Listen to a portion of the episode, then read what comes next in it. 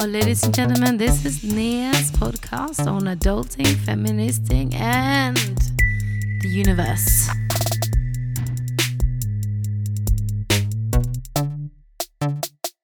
And it went like this. Hi, guys. It's Linnea back here at And It Went Like This podcast. Um, I'm actually bringing you an episode today that I wrote two weeks ago.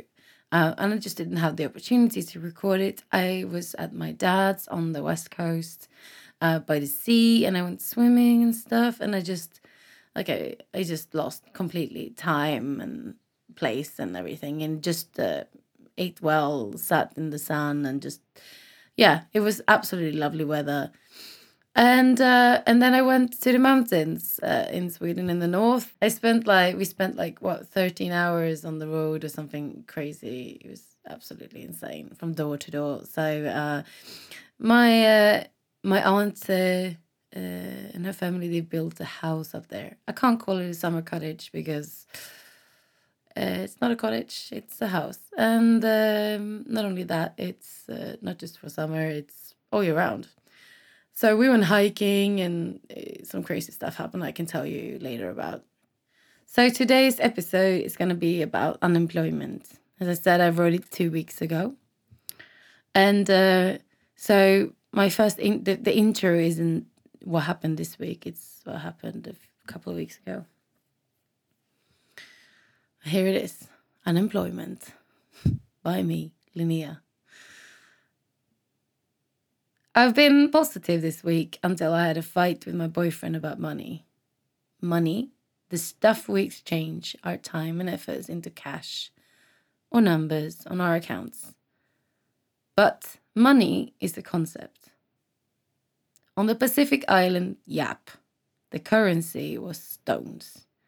They were out fishing or whatever, exploring, and they found rare, rare stones from another island far away and the people Yap decided this would be currency. Sometimes it would not even change hands. It would just be a big rock standing in the middle of the village, and everyone just knew that it had changed hands. But it wasn't exchanged for food or simple, cheap things. It was for expensive things, or if someone got married and so on. It was their gold standard. Now, I, I recently learned about this, so I might get this a bit wrong, but quickly, this is my version of what a gold standard is, as I understand it. So, gold was thought as a finite asset, as in uh, it's not endless. Uh, there's an end to it. So, it's you, it was used to keep paper and metal money being worth something, having a value.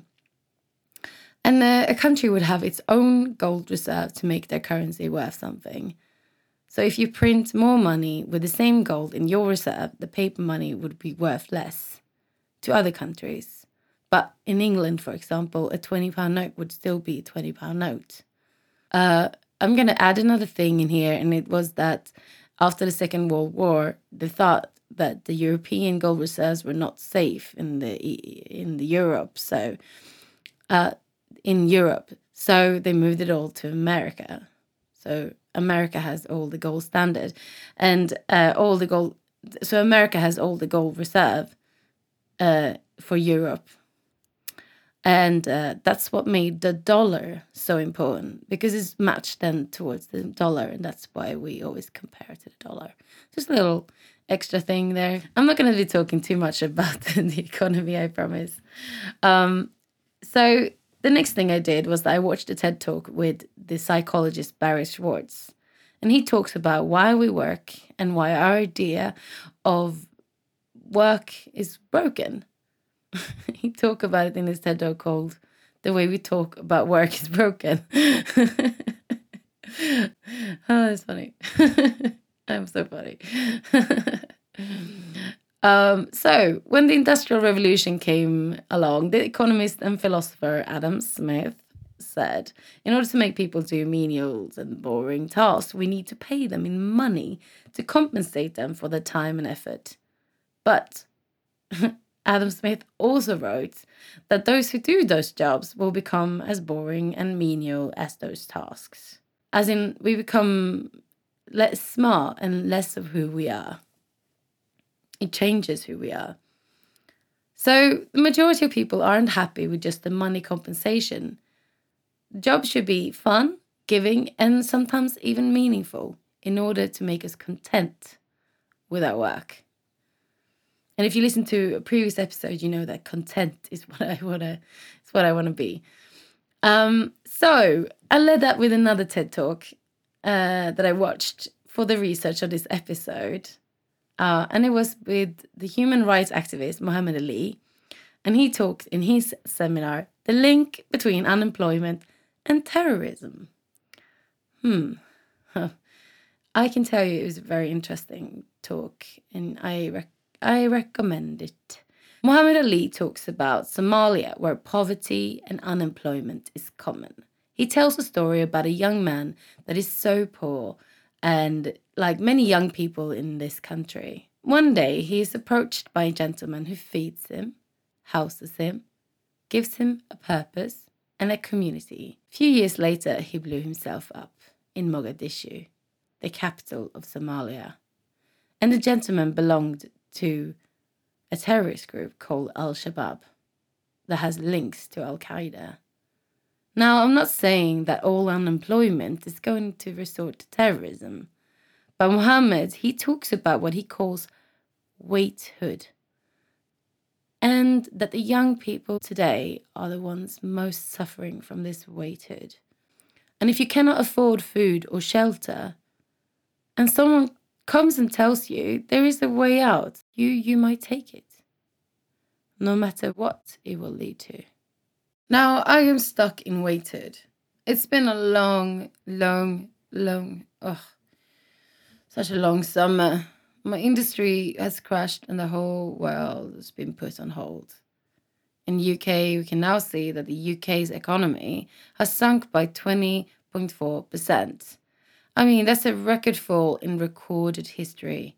And the Bank of England published in their monetary report now in August that in it, they showed that social interactive activities such as gigs, football, cinema are all drivers of growth in the UK economy, bigger than any of the other European countries or the US. So, unless we get it back on track, the economy will continue to falter. And with a falling, broken economy, there will be, or there is, recession and no work. So, going into this and receiving this news today, it's been devastating on a personal level. With over 900 people applying to the same receptionist job in a restaurant in Manchester or Birmingham, it's hard to be positive. The numbers look unchanged of unemployment, but the reports are saying that not everyone isn't asking for support, and that's the, the figure that they they base it on. So that's just one of the facts that isn't reflected in the UK state's number. So, my email address where you can find me, message me, whatever you want. Just talk to me, just saying hi, I like what you do, I don't like what you do, or I would like you to talk about this or whatever. The email address is and it went like this podcast at gmail.com.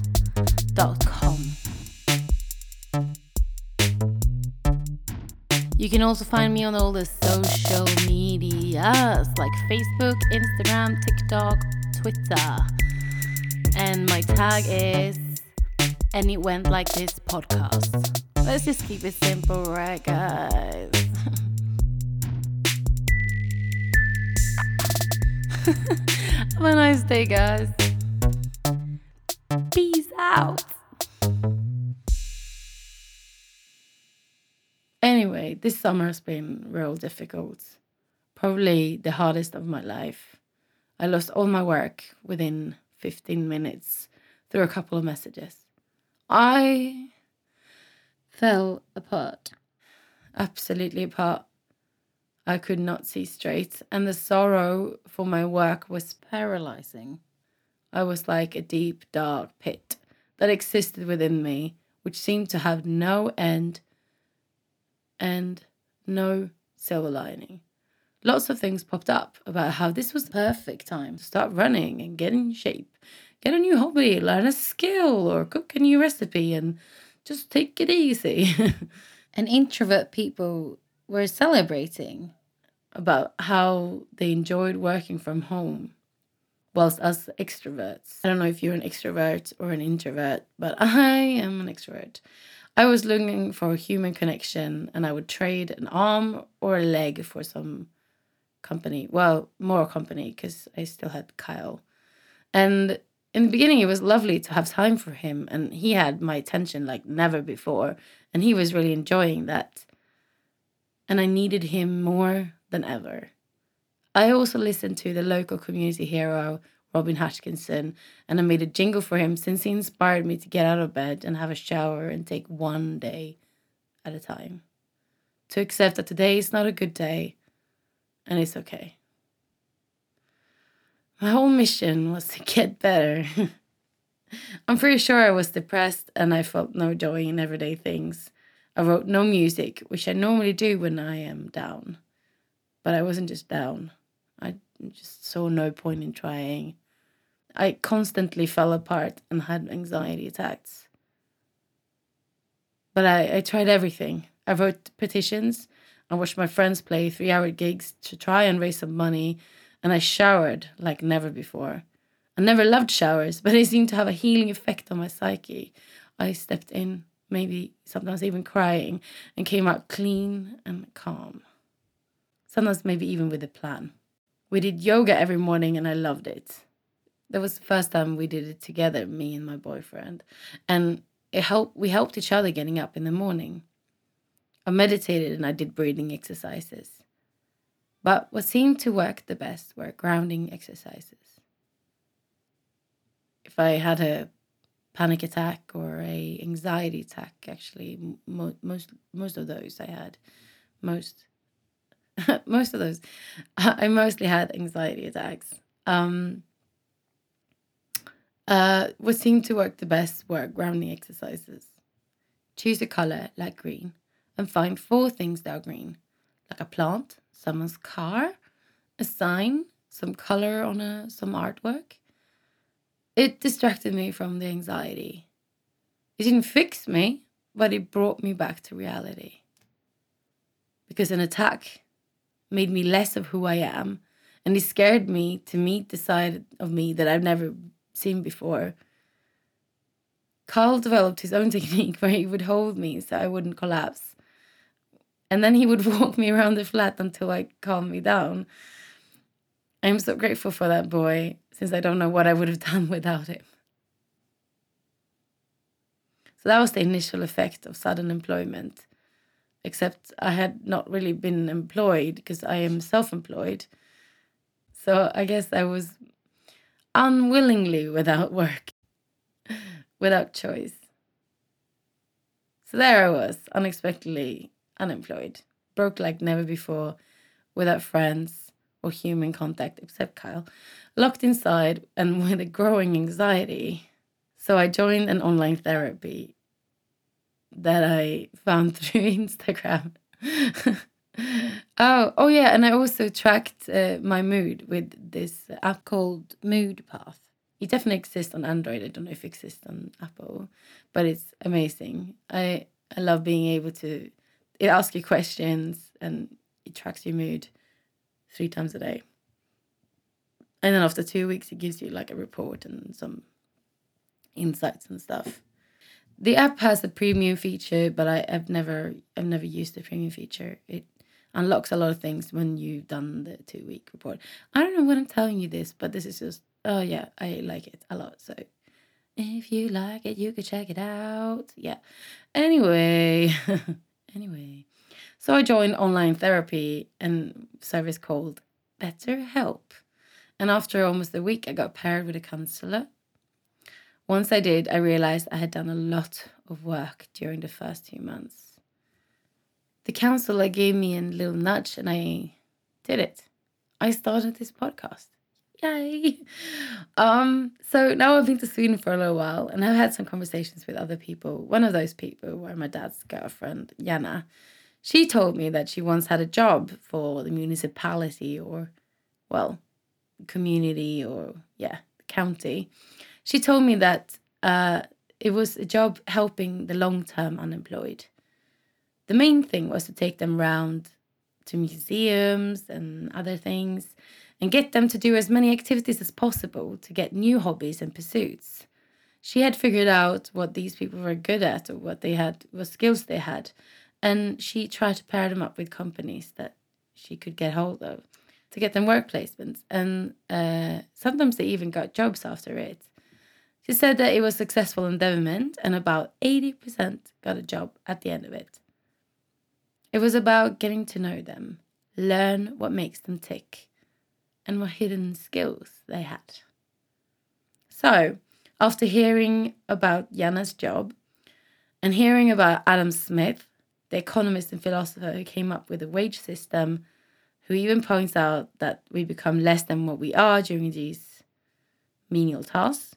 And we have psychologist Barry Schwartz, who says the system is broken and most people need something else than monetary compensation. That it should be a fun and giving and sometimes even meaningful job. We have human rights activist Mohamed Ali telling us the devastating consequences of waithood. And finally, we have me stuck in waithood and how quickly my mental health declined. And it brings me to my final point. It's important to do a job that you enjoy. It's not about the money, but we are in a system where we have to make some to be able to participate in society. Before this all happened, I would always say, money, I can always make more of that. But it's hard to do that when my whole industry is down and 900 people apply to the same jobs. We need to accept the situation that this is a world pandemic and I exist in this insanity I call life. So I take a breath and I start making a plan. I love planning, so if you need help, I can always help you. So, once again, it's important to recognize the little wins. And as my best friend says, even if it's just getting out of bed and having a shower. Thank you for today.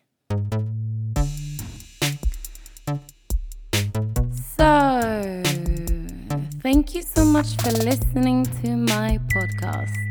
And it went like this podcast. Podcast. I hope you enjoy my talk today. Please write me. Please let me know your stories. Please, please. Everything was recorded and produced and edited by yours truly, Linnea Kempe. That's me.